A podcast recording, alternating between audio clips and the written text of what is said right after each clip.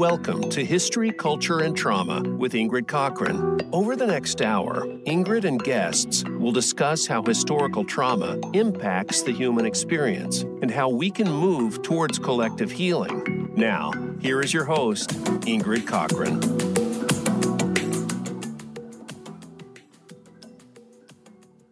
Thank you for joining us. This is Ingrid Cockhren. This is History, Culture, Trauma. Today, we are going to be tackling the topic of mental health in America. Um, we are joined by my co host, Matthew Portell, Director of Communities.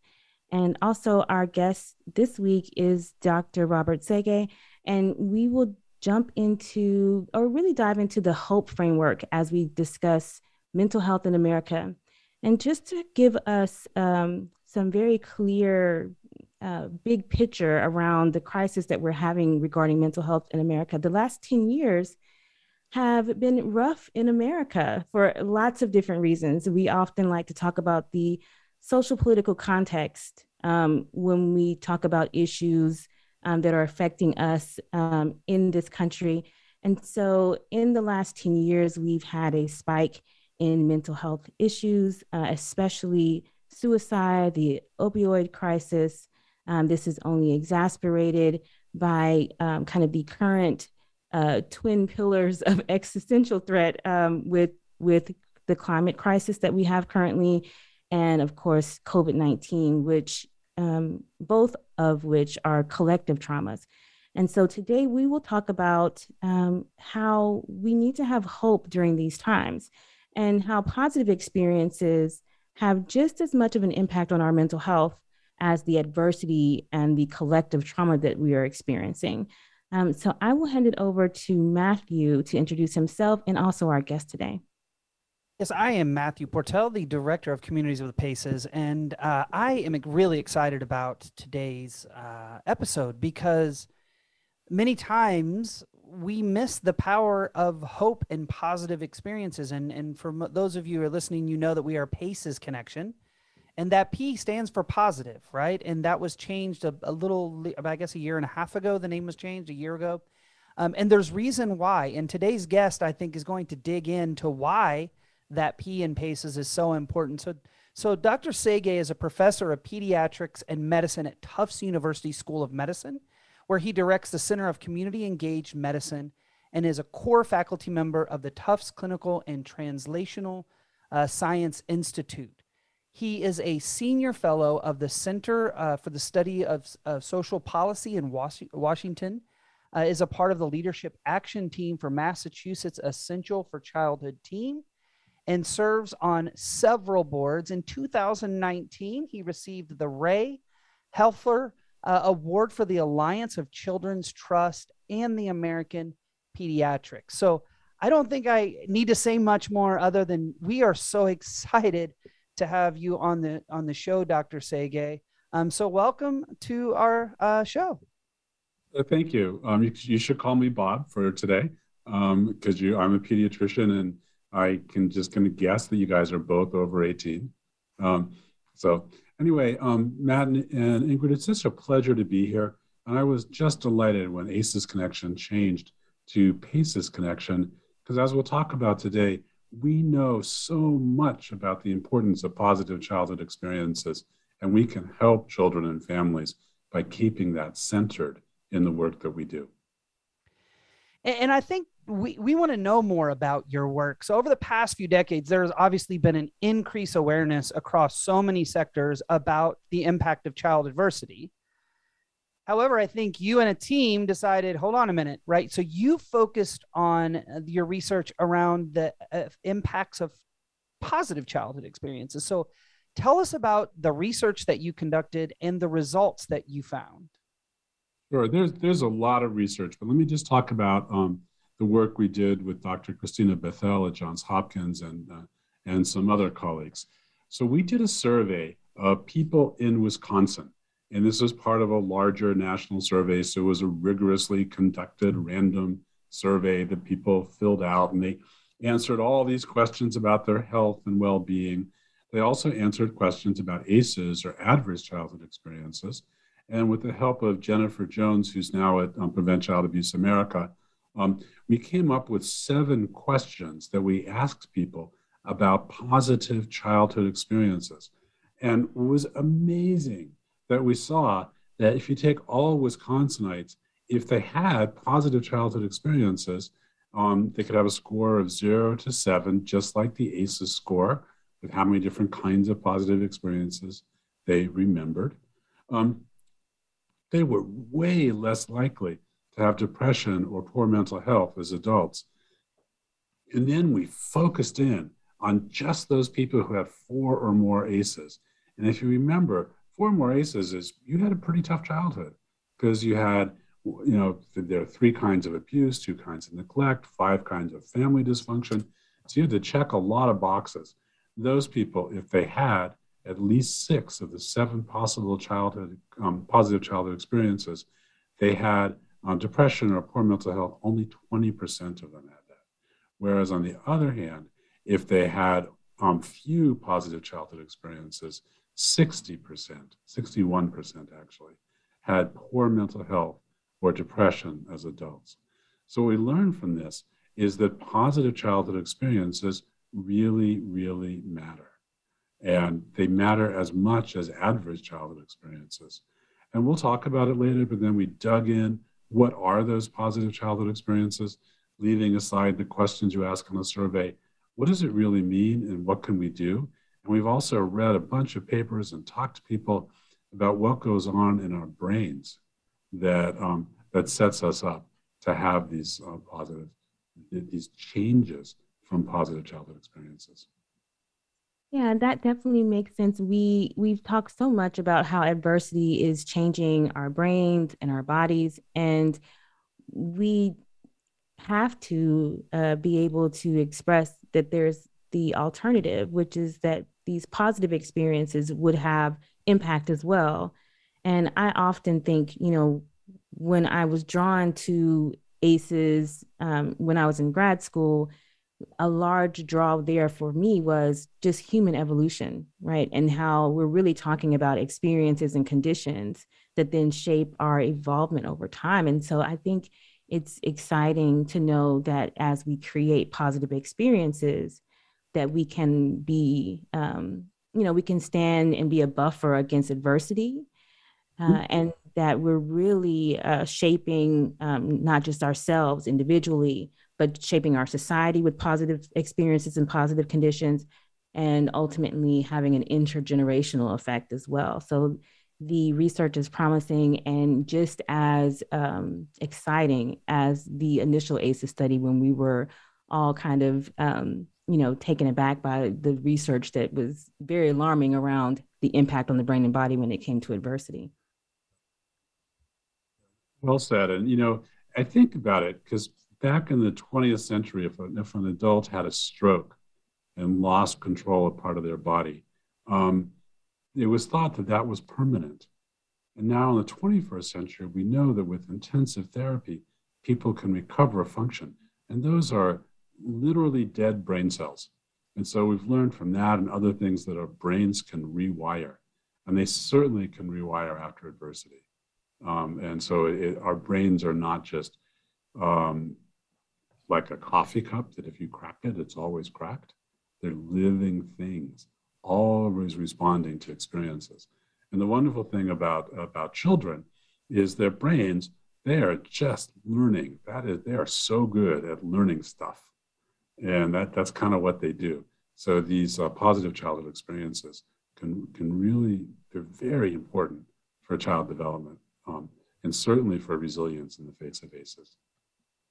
So when we when we when I when I think about this, I what were the seven and and how did you look at those and and what was the what was the finding of the research? We know it had a great impact, uh, but I would love to know more and dig into that research because I think and and you and I spoke earlier. I spent 15 years as an educator, right?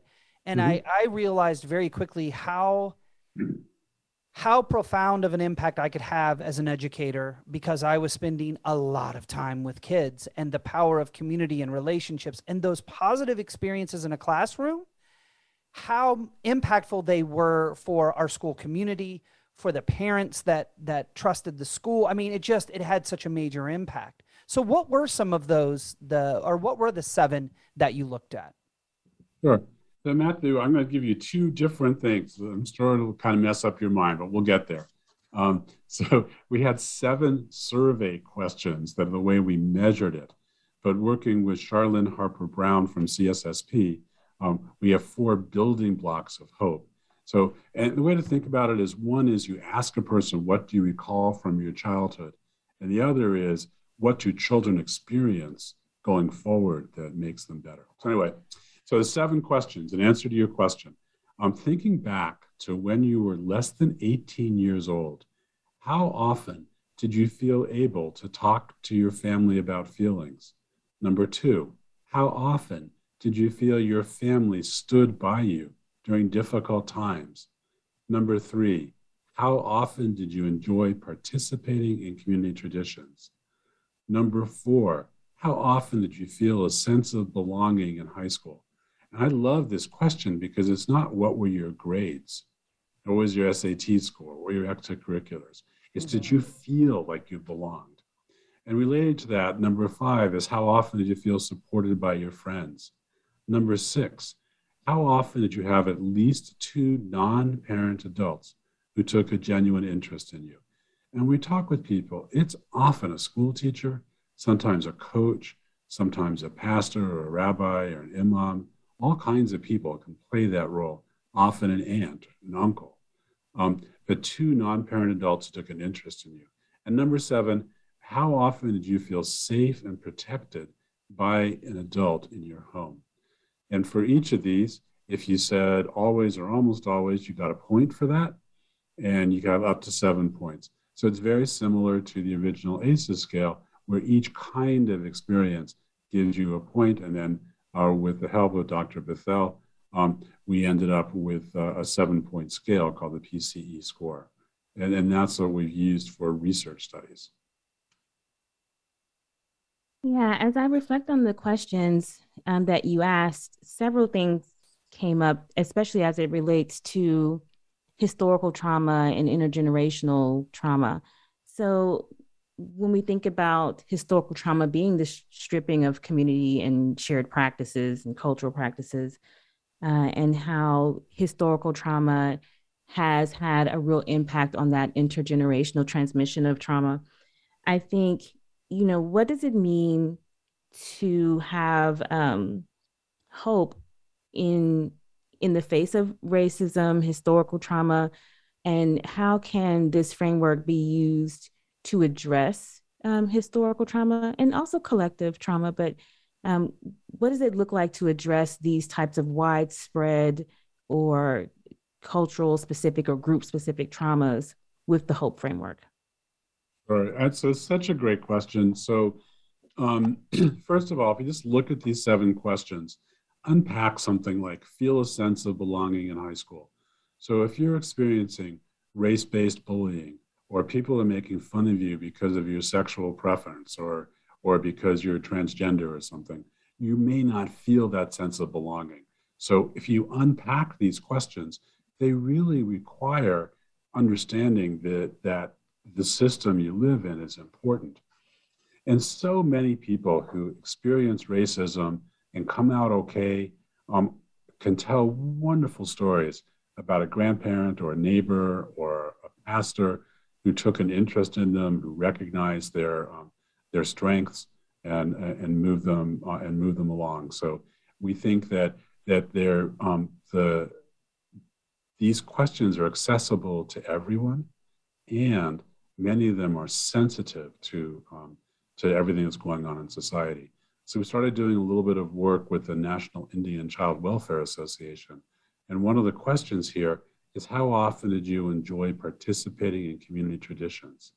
And one of the things that they do for their youth, they have powwows, the children uh, get to wear regalia, they listen to the elders telling stories, they're reclaiming their language um, that was stripped from them in the 20th century um, by, you know, frankly, outrageously racist things that were going on. Um, so all of these things have a piece of that. And then you know, the other thing that we do is um, each of us, um, because we live in this world, has implicit biases, and there are ways to measure them. Um, but what we do, whenever we do a HOPE training, we talk about um, evidence based anti bias techniques. So, one of them is um, what's called individuation. So, instead of saying this person is like that because they're part of that group, you find out about them individually. And what we found is when we bring out the four building blocks of hope and ask providers to use those to understand a person, then they're no longer this victim of domestic violence or this person with crushing poverty or whatever it is. Um, they're this person who sings in the choir at church um, or takes care of her grandmother or whatever it is. And so we, we learn a lot more. And that's an evidence based anti bias technique. It's not a systems thing, but it's something that we incorporate because many of us and many people who listen to this podcast um, spend a lot of time with people from different cultures, working with them, ideally collaborating to face some challenges, and being able to train ourselves to see the fullness of a person and what they bring to it um, is really just a wonderful way to reduce the bias that each of us has because we we live in this world. And I think when you're talking about the four building blocks, which are relationships, environment, engagement, and, emotional growth, when we think about those building blocks, those can apply to anything, right? Mm-hmm. It's not just you're not looking at it just in the idea of children, right? You just mentioned that this can be these building blocks can be used across organizations, across community, across faith-based communities. They are core principles that when looked at, and I love the idea of individualism, right? Looking at the person as a person is and rehumanizing us as opposed to categorizing us. Um, talk more about those building blocks and how do organizations, how do communities, how do individuals utilize those to transform what we traditionally know as being kind of a negative mindset environment in a lot of places? So the four building blocks are relationships, environment, engagement, and emotional growth.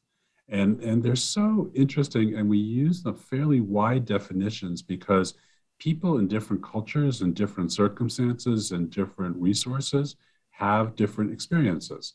Um, and so we, we talk about it, but then have individuals and organizations sort of fill in what this means to them.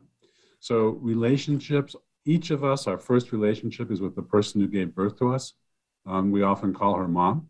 um, very important relationship. And then very quickly, we form deep relationships with the adults who care for us when we're harmless, when we're helpless babies. And so, as a pediatrician, I know the only thing a child really needs to learn in the first year of life is love. And what does unconditional love mean? And um, there's a lot of science about oxytocin and other hormones and things that happen to you with that. And when I say you, both the children and their parents, it's very cool um, that we do that. And then relationships, we talked earlier with peers and with other adults um, who are supportive.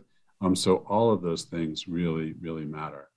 Um, the next building block is environment, and the environment has like two aspects. One of them is your physical self. And what we found during the pandemic is there was protection against evictions. There was additional money through stimulus checks, and many families got um, unemployment benefits or um, other sorts of things. Food benefits were increased. There was a child tax credit for many Americans. So children found that they were living in families that had been lifted out of terrible poverty. And there's just a lot of information from surveys that we did of 9,000 American parents and from data about child abuse and neglect, how these systems things really let parents create a better environment for their kids.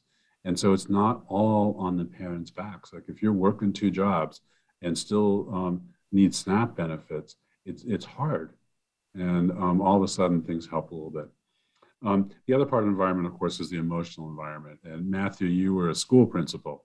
So a lot of the work about environment comes from something called positive school environments, where how the principals and the teachers treat each other um, and how they treat the children is the most effective way of reducing bullying at school, and it makes it better. Um, so the schools can make it a positive environment, and a famous quote from educators is school should feel like family, not factory. And um, having that environment, just as an example. The next one is engagement. And, and this is so really to your point that this is multi generational, that each of us, each person, each child wants to feel that we matter. So if you're doing chores at home, you matter. If you're on a football team, you matter. If you're doing murals in your community, you matter. If you're visiting your grandma and um, listen and singing with her, it matters. Um, but offering opportunities where you can matter is so important. And we call this engagement. So for adults, well, parent engagement is super important. There are ways that um, pediatricians in schools and home visitors can make parents feel engaged as opposed to making them feel like the targets of an intervention. Because as one of my friends says, uh, Jeff Linkenbach from Montana, nothing good ever happens to a target. Um, so thinking about engagement in that way is so fun and so important. And each of us feels like this is an important thing. And the final one is opportunities for emotional growth. And emotional growth, although we adults like to think we're super important, and you know, maybe we are, um, emotional growth really often happens when kids play with each other. So if you go out in elementary school playground, it's not uncommon to see the kids squabbling about the rules. And you think, oh my gosh, why are they squabbling? They should just be playing. What they're doing is they're growing emotionally. They're learning about each other's viewpoints. They're learning to negotiate. They're having a conversation. They're learned. This is what emotional growth looks like. It's not always beautiful but it's really important. Creating those opportunities for child centered play, creating opportunities for children to experience nature, and it, nature helps with self regulation. Um, all those things. So we adults can create a world where children have these positive experiences. And we've demonstrated as a society that we know how to do it. And I think there's some really wonderful lessons from around the country where uh, we've set up conditions where parents just because they love their children are able to create help the children have these positive experiences. Yeah thank you for really doing a deep dive into those four building blocks. Um, a lot of what you said really helped me to think through how we've talked before about these conditions that we create and how it's not just um, the child or the parent but it is the larger society. And i've been reflecting on you know, when we're in acute situations, we do respond with positivity. So if we use COVID, for example, and kind of the different things that you outlined that, you know, having that extra money, um, having people who are more attentive and more vulnerable during these times um, has really helped families, um, as we can see from the data that says that, you know, those um, packages that um, those economic packages really lifted groups out of poverty, and now they're they're being scaled back. And um, so, what does that say about why are we not able to sustain hope beyond just when we have these acute, um, more um, impactful issues that are seem negative and, and we kind of triage? What does it mean to have sustained hope and and um, support for children and families? But I'm really optimistic. I think that part of it is that most people don't understand how effective this was in hmm. helping families because there are lots of tough stories from COVID grandparents who died, parents who lost their jobs, mental health problems. And we focus on those because they're terrible, right? But, but people aren't telling the good stories about living children, lifting children out of poverty, how parents and children grew closer through this and how important all these things we did as a society um, for each other um, and as a, you know with government assistance and stuff for families. So I think I'm optimistic. I think as we do a good job telling these stories, what works, um, we'll find that we we as a society want to invest in our children and families. They're literally our future. Yeah, thanks for that. And that is kind of a, a message for the two of us as we tell our stories in in this way that we take more time to focus on the positive as well. And um, i really think that you're right. It really has to do with kind of our, our makeup as human beings to, to focus on the negative and that we really have in order to have that sustained hope we have to highlight the positive at all times. And it's important that we focus on the negative. Like if our ancestors didn't notice the saber-toothed tiger approaching the cave um, they didn't make a lot of children or certainly children who survived so we are wired to see the negative it's really important but one thing we know is we can train ourselves to see the positive. And that's a lot of what we talk about in Hope is just changing the mindset. And um, it's just such a wonderful thing when you start to do that. Yeah, and I, I have so many more questions that I, I definitely want to get into. Um, and, and part of what I I think after the break, what I would love to dig into too is, you know, what do you see the future being in this work? But also, again, going back to my experience of of of public education and being a principal of of the use of of rewards and punishment as a way mm-hmm. to drive because it's let's be honest it's not just schools right this is systematically how we operate with a behaviorist mindset of mm-hmm. reward people do you punish they won't and how does and again when we get back from the break how does this hope work how does the hope framework how does it fit into that? Is it contradictory? Um, is it the? Uh, I'm just curious to know um, because when I think about the power of hope and when we build environments, when we build the capacity, when we build individuals around this idea that there is hope, um, some of those pieces you don't need, right? Or they don't. Anyway, I'm not going to get into my uh, my my uh, soapbox because it could be long. But I just want to know more about where it fits in in that scope of not just schools, but systematically of the idea that you have to punish or reward. I think that's an excellent point, and we'll we'll dive into that because I I definitely, as a psychology professor, that hope you know the what does it look like with rewards and punishment. So um, we'll take a break and we'll come right back and continue our discussion with Dr. Robert Sege. Thank you. Become our friend on Facebook. Post your thoughts about our shows and network on our timeline. Visit facebook.com forward slash voice America. In this polarizing age of misinformation, it is critical to examine the lessons of the past. On history, culture, and trauma, Ingrid Cockhren, CEO of PACES Connection, and her guests will explore historical trauma and outline how our collective past shades our perception of today's world and our shared experiences. In this podcast, we will examine the impact of past atrocious cultural events and the impact of the systemic trauma of racism and poverty on the human experience. Ingrid and her guest will also outline what is needed for our collective healing. Please join us for History, Culture, and Trauma, Thursdays at 1 p.m. Pacific Time on the Voice America Health and Wellness Channel. Voice America programs are now available on your favorite connected device, including Amazon, Alexa, and Google Home. Through streams with Apple Podcasts, TuneIn, and iHeartRadio, listening to your favorite show is as easy as saying the show name followed by the word podcast. Hey, Alexa, play Finding Your Frequency podcast. If that doesn't work, try adding on TuneIn or on iHeartRadio or on Apple Podcasts. These days, everyone is looking for information on staying young, healthy, and fit.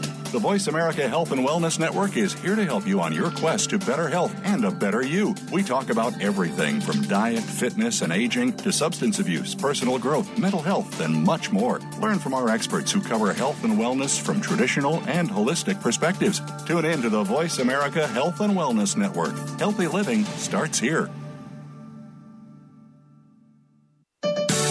Your life, your health, your network. You're listening to Voice America Health and Wellness.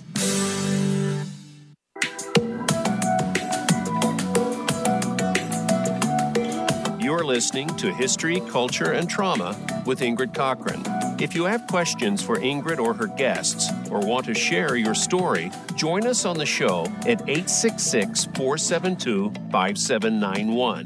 That's 866 472 5791. Now, back to the show. Here again is Ingrid Cockhren.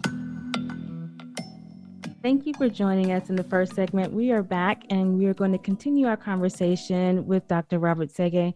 Um, right before the break, we were really about to jump into a conversation that really is about kind of how we view um, behavior in in our society and the belief in rewards and punishment shaping behavior. And I have a lot to say on this, but I definitely want to hear what Matthew has to say about his school work. Um, you know, in in public schools, uh, I think elementary. Um, but in my work as a psychology professor with college students and having to teach behaviorism um, to adults and talk about rewards and punishment, it's it's definitely uh, too binary. And so we, you know, it's something that is a, an issue across the board, and we know that something that our society has really bought into. Um, so Matthew, kind of con- continue your conversation about about rewards and punishment in your um, perspective. Well, and I, I think I carry two perspectives. I carry my principal, my educator perspective, and then I carry a parent perspective, um, where I have a son who uh, does well at school, but is terrified of making mistakes, is terrified of getting in trouble, is terrified of doing something wrong. Um, and so I, I see this from two standpoints. And we're constantly talking about hope and and and all of these amazing opportunities and these things that we do and how he interacts with his friends. But this still is a lingering piece. And to me it comes down to this idea of reward and punishment. And so i, I dr sege I, I i'm just curious to hear your thoughts on how does hope play a role in this big picture idea that has infiltrated our society for so long that you must have reward and punishment? You know, it, it does make sense in some level because children need to experience the consequences of their of what they're doing. Um, not necessarily the consequences of running into the street in front of a truck, but um, otherwise bearing responsibility and knowing that they're a person who makes choices in life is really important. So, in my point of view, the, the best kind of, of punishments are allowing the children to experience at least some of the natural consequences. And if I was a different person, I would talk about different kinds of justice and all those things, restorative justice. But really, it's about teaching the kids that their actions may have hurt someone, may have caused something else, and helping them make decisions about how how to improve it. So I have um, lots of stories, but one of my favorite stories is I um, had a chance to speak with judges in juvenile court in Michigan, and they were actually quite wise. And one of the judges told me, or told us, when he sentenced the child to community service, the way he did it was he had a talk with the kid. You're going to have to do 40 hours or whatever of community service. I want you to come back next week and tell me what you're going to do. And that act alone helped the child feel like they were seen as a person made them think for a week about how they could make it better, um, and then have to defend that position to the judge of why it was that they were what they were going to do. And I think that placing that confidence in the child at the same time as they're experiencing consequences, you don't get to a juvenile court judge because you got an A plus on your test and, and you helped a lady cross the street. So there is something going on there. So I, I sort of hold that.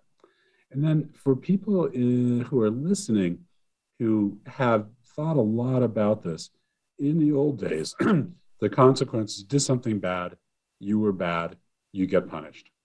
So that was, I don't know, a long time. Then trauma informed care came along. And I'm really simplifying things, excuse me, but I'll do it anyway. Um, and we said, You were bad. So what happened to you that made you like this? And when we say that, we have that us and them thing, right? Like something happened to you, and I will help you heal from that. And that explains your behavior. And there's something to it, like trauma obviously has effects. But what we think about with hope informed care, it depends on the relationship. But what we would say is, um, Matthew, I know you. I know who you are. You can do better than that. Let's sort out what happened how we're going to how we're going to make it right and what you're going to do next time. Um, so that confidence that the person um, the child in particular has the capacity to do the right thing um, is really what comes through from hope. And it comes from that knowledge and from understanding their strengths their sources of stamina, the relationships, the parts of the environment that work for them, if they're engaged with other community services, you can bring this all to bear um, in that discussion.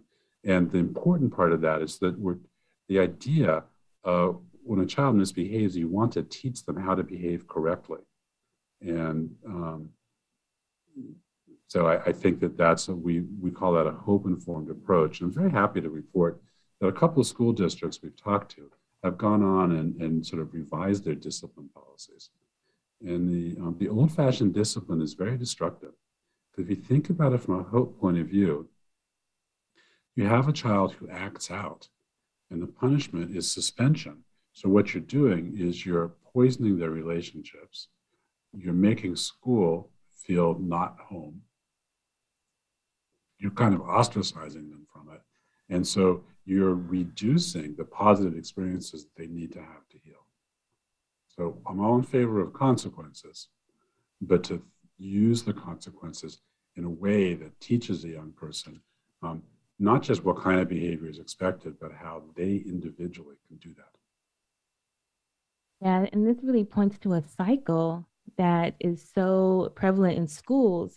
And we've had um, Judge Sheila Calloway on in the past, who's a juvenile court judge, and she talked about the school to prison pipeline. And so, this, um, what you're saying, really resonates with her discussion about how this school setting and the damage that's done to relationship in the school setting, uh, and also the reputation and the cycles that are um, that are you know the structure that is in the school setting then really um, puts this child in a corner that you know i have poor relationships i i don't have um, a foundation in the school setting and then uh, odds are they often don't have um, that strong relationship in the home setting as well um, and then they're quickly kind of on this track to um, more destructive behaviors and diagnosis and moving forward into the school to prison pipeline. So it really resonates with me around the importance of um, the hope framework in the school setting and in juvenile courts um, so that we are tapping into our understanding of what's innately positive about this child, what skills they have, um, and how that is not evenly distributed amongst all children too. So the, we, the way that we look at boys when it comes to this issue, um, definitely the way that we look at um, African American and Latino children when it comes to this issue, um, and so that you know the the intersection of hope and equity um, is or or the use of the hope hope framework as a way to foster equity is a very interesting dynamic to me. Even while we're on the topic of um, systemic racism and implicit bias and boys and girls and black and white, one of the things that drives me absolutely bonkers is children getting suspended or expelled from preschool because they don't know anything. They haven't been on the planet very long. what are you doing? They're not hardened criminals that need a life sentence because they threw sand in the uh, in the eyes of another kid. They're, they're, they need to learn that. And all of us are really aggressive as two year olds. And those of us who succeed in life um, figure that out by the time we're five. And it's not always beautiful. Um, and all the statistics say that um, boys are more likely to get um, removed from preschool, and um, and black kids more likely than white kids. So all those implicit biases that that we bring into it just come out there because kids misbehave. Boys do misbehave, girls misbehave, black kids, white kids. So it has to do with what we do. And the other thing that happens is it's really destructive of family life because parents need to have a safe, quality place for their child to spend the days while they work or do other adult things. So you're really uh, wrecking the family system because of uh, the adult's inability to, to um, figure out a way to keep the child, the child safe and the other kids safe and, and work on it. So I think there's there's so much there um, that it's not necessarily that each individual preschool teacher um, is a racist or a member of the Ku Klux Klan. We all have, when you see someone, you make a judgment about them, right? When you see that saber-toothed tiger, you don't say, oh, nice tiger, mean tiger? Is it a pussycat? And, and it's very important. We call this type one thinking, is how you make a judgment very quickly. And when we talk about it, hope is training ourselves to make a different judgment. So I used to work at Boston Medical Center, which is a safety net hospital in Boston. And our obstetrics department had a terrific program for women with opioid use disorder. And sometimes um, I would get their babies. And what I taught myself was each time I was about to meet a new baby from the Respect Clinic that took care of these families, I remembered that this woman carried the baby to term because I know from talking with them that often um, people who love them told them because you're, and they used all kinds of words, um, you're not going to be fit to be a mother, you shouldn't carry the baby. Then they got into recovery or stayed in recovery through their pregnancy. And then when the baby was born, they advocated for themselves with the child welfare system. So now I had admiration because they were they had stick to itiveness. I was curious, how did they do that? What what made it possible? So we could have like genuine person to person conversations. And it made me able to ask them about their methadone dose and what was going on with their program or whatever uh, from a position of, wow, how did you do this? Rather than you have these horrible problems, you're an addict or whatever. And the change was in my head. And I like to think that it helped.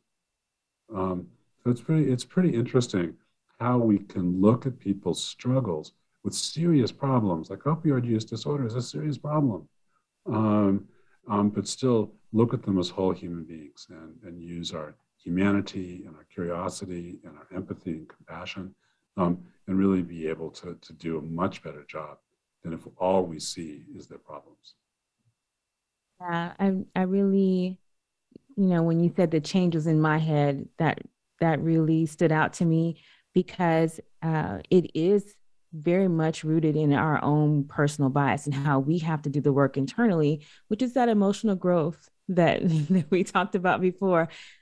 Have we have to do the work internally to be able to even see past our bias that mm-hmm. is really deeply embedded, that it, it, comes from our own childhood and our own experiences, yep. to be able to get past um, kind of what we see as the negative about people, be it skin color or past history or how we um, have interpreted what it means to suffer from addiction in this country or um, or how we have interpreted what it means to be living in poverty in this country because we have a lot of values that are associated with these all of these issues um, and so yeah that definitely touched me you know the the changes in in myself and that then changes the way that i care for this individual the way that I, um, you know, support or serve this individual, which then has a change in their outcomes.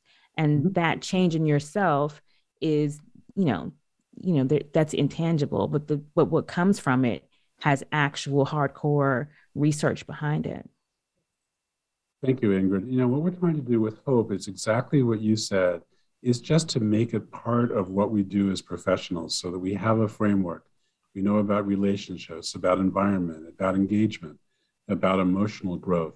And I like the way you told the story and you saw emotional growth in me. I feel good now because uh, you saw that that positive experience that, I actually had, right?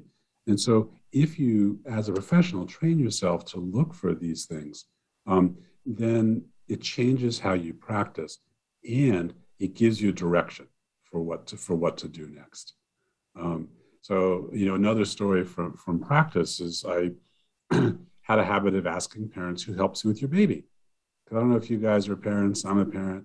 Um, we had neighbors and friends and relatives who helped us. And I know there were moments um, when I told my wife, This is your daughter, because she was crying a lot, right?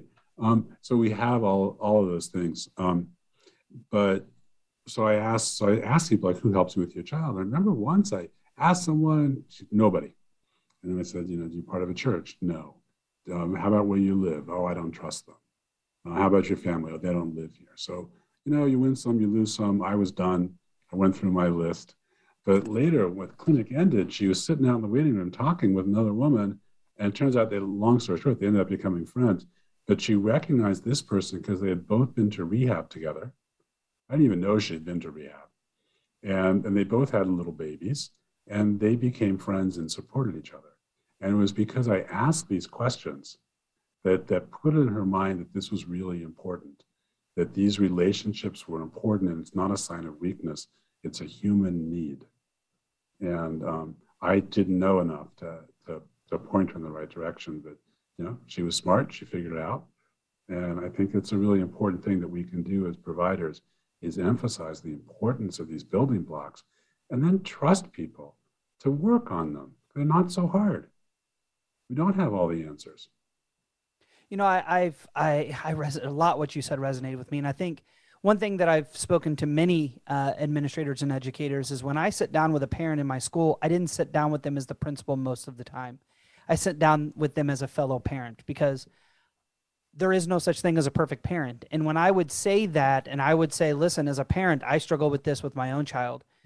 I could see that I could feel that connection and I could I could sense that like, whoa, you're the principal and you have a hard time? Yes. And I think that is that rehumanizing, right? That is that connection, that ability to be able to say, hey, I struggle with that too, or I've been through that too. Um, I think all of that plays a major role and, and I think, honestly, I have friendships now with parents that were in my school that I still talk to every month um, because I trust them. They trust me. We support each other. Um, and sometimes it isn't even about the child that was at the school. It's about, listen, this is going on, Portell. Can I have your ear? Absolutely. And that speaks that speaks to the science, right? And so, what do you feel the the the hope science, the PACES science, uh, is going to look like in the next 10 years. Um, because we've had a lot of discussions around adversity, but I feel like these discussions are just now starting to become part of the conversation. We learned so much from ACEs and adversity. So we learned that childhood experiences last a lifetime. And we taught parents, everybody in this country really understands um, about that we also learned there are sensitive periods, like we're always sensitive, but particularly like that birth to three period when our brains are growing so rapidly, and adolescence when our brains are just changing. What a painful process, but it works. um, so those are particularly sensitive pro- times when children have those experiences. And many of us have done trauma informed care and we've seen how it helps families. And so one of the lessons is that people heal right? And if you if you're successful using trauma informed care and you see how people respond, even though you don't really talk about it, you know that that that you heal. So a person, their ACEs score won't change, but their their um, function can.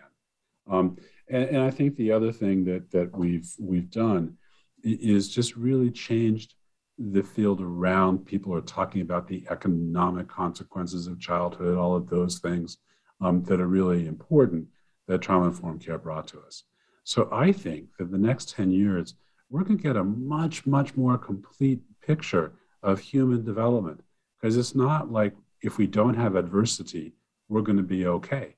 And so we've known this, right? Nobody thinks it's a great idea to put a child in a bubble, put them on top of the mountain, and send them food. Um, because even though they wouldn't have any adversity, it's not, they're not going to grow right. So we've learned about those things. I think we're going to learn as a society that when we have emergency housing for a family with a two year old, it can't be in a place with noise restrictions because two year olds can't be quiet. They're just not able to be quiet. They run around, they play. Um, and we talk about relationships and so much about you can't have a relationship with a TV set. And so how you do these things, what is the what is the value as a society to creating early childhood care? that's high quality and interactive, and children learn social things, um, and they're cared for by adults who are treated well. Um, we're learning all of those things because it started with understanding when really bad stuff happens and we have ACEs, that it has bad effects on us. But now we're broadening that, that children's brains and our brains are always changing, always responding to experiences. And we're learning so much um, about how that works. And I think, you know, the pandemic has been awful in many ways, and we're seeing a mental health crisis. And from a hope point of view, one of the things I think about, particularly for teenagers, is they were deprived of those authentic relationships and they were deprived of a feeling that they matter. Because who the heck cares whether you're paying attention on a Zoom classroom you're, and you're not you're not playing football or doing art or singing in a choir because singing in a choir was dangerous, right? Um, so I think they missed out on a year or two years of, of those important relationships and engagement. Um, I'm confident that they can heal, but I think the other lesson we've learned is it's not just the concrete things, it's not just the reading, writing, and arithmetic. It's all of these things that make us functional adults, and that we have to double down on our investment in kids. And Ingrid, you said before that it's not time to end the pandemic support for families, and I couldn't agree with that more. I think we're entering a period of recovery where um, there's a lot of good things that are going on. We know there's something called post traumatic brain growth, where people actually end up better than before. And they talk about how this disaster really changed me. And I want that for every kid. And we need to invest as a society in uh, relationships, environment, opportunities for emotional growth and engagement so that we can come out the other end and heal um, from what was really a difficult experience for adults and a particularly terrible experience for many teens and young adults. Yeah, that is so um, that is so impactful because one thing about collective trauma is the ability to go through a meaning making process during and after. Um, mm-hmm. And that meaning making process, if it is infused with positivity, then that is where that post traumatic growth can happen. And mm-hmm. that all the all the lessons that I've learned, you know, while in quarantine, we we spent a lot of time together. We had fun together. We did board games. Versus, um, you know, the quarantine really uh, took two years of my life away. And I mm-hmm. think you're you're right. We are in recovery right now, and we're you know just beginning the processing of the last um, two years. And it is very important that we do think about those positive experiences that have happened, uh, and not just the negative, and even see those negative experiences that you've come out on the other side of as a positive experience that we've that we've um, endured or overcome, and we were um, we managed. I hate to use the word resilient, but um, but that's a that's a whole other topic. But um, that you know that we've survived uh, and that we have the opportunity to to heal and recover, and which is a positive thing. And so, I think that what you're saying is so relevant around teenagers and school age children as well that those missed opportunities for those positive experience they that they matter just that the child did not experience adversity during that time through while they were quarantining or while schools were um, social distancing or closed that um, those missed positive experiences matter and that we as a country need to create the conditions where they will experience positivity in that recovery stage as well and that's facilitated by not just individual families but mm-hmm. also you know our systems and our and our ability to provide financial assistance and support um, and so this has been a a great episode. Um, thank you so much for joining us. And you know, the call to action as we think about the information that we've had today is really that we, you know, we spread positivity amongst ourselves, that we foster positive um, interactions with each other and that's exactly what I was thinking too. And and I will tell you, Dr. Sege, this time with with you has has it's made me think of my role as a father, um, because when you went through those seven questions, I was I was rolodexing like, how do mm-hmm. I do this every day, right? And as a practitioner, and as an educator, and as a director of communities, I I'm going to carry what you said and the work that you've done forward because I think that's our responsibility. We must bring hope, right? And we must be able to see and and uh, uh, and move forward with this idea of there is hope. We just have to see it in each other, individually and collectively. I I I appreciate the time that we've been we spent with you, um, because wow, you have my you have my brain spinning, which is fantastic. That's great, and I, I think you'll post on the uh, along with this We have positiveexperience.org, our website. There are lots of opportunities for training, lots of resources for professionals and for families, and we would love nothing better than to hear from you. Thank you so much for sharing, and thank you so much to the audience for joining us, and we'll see you next week.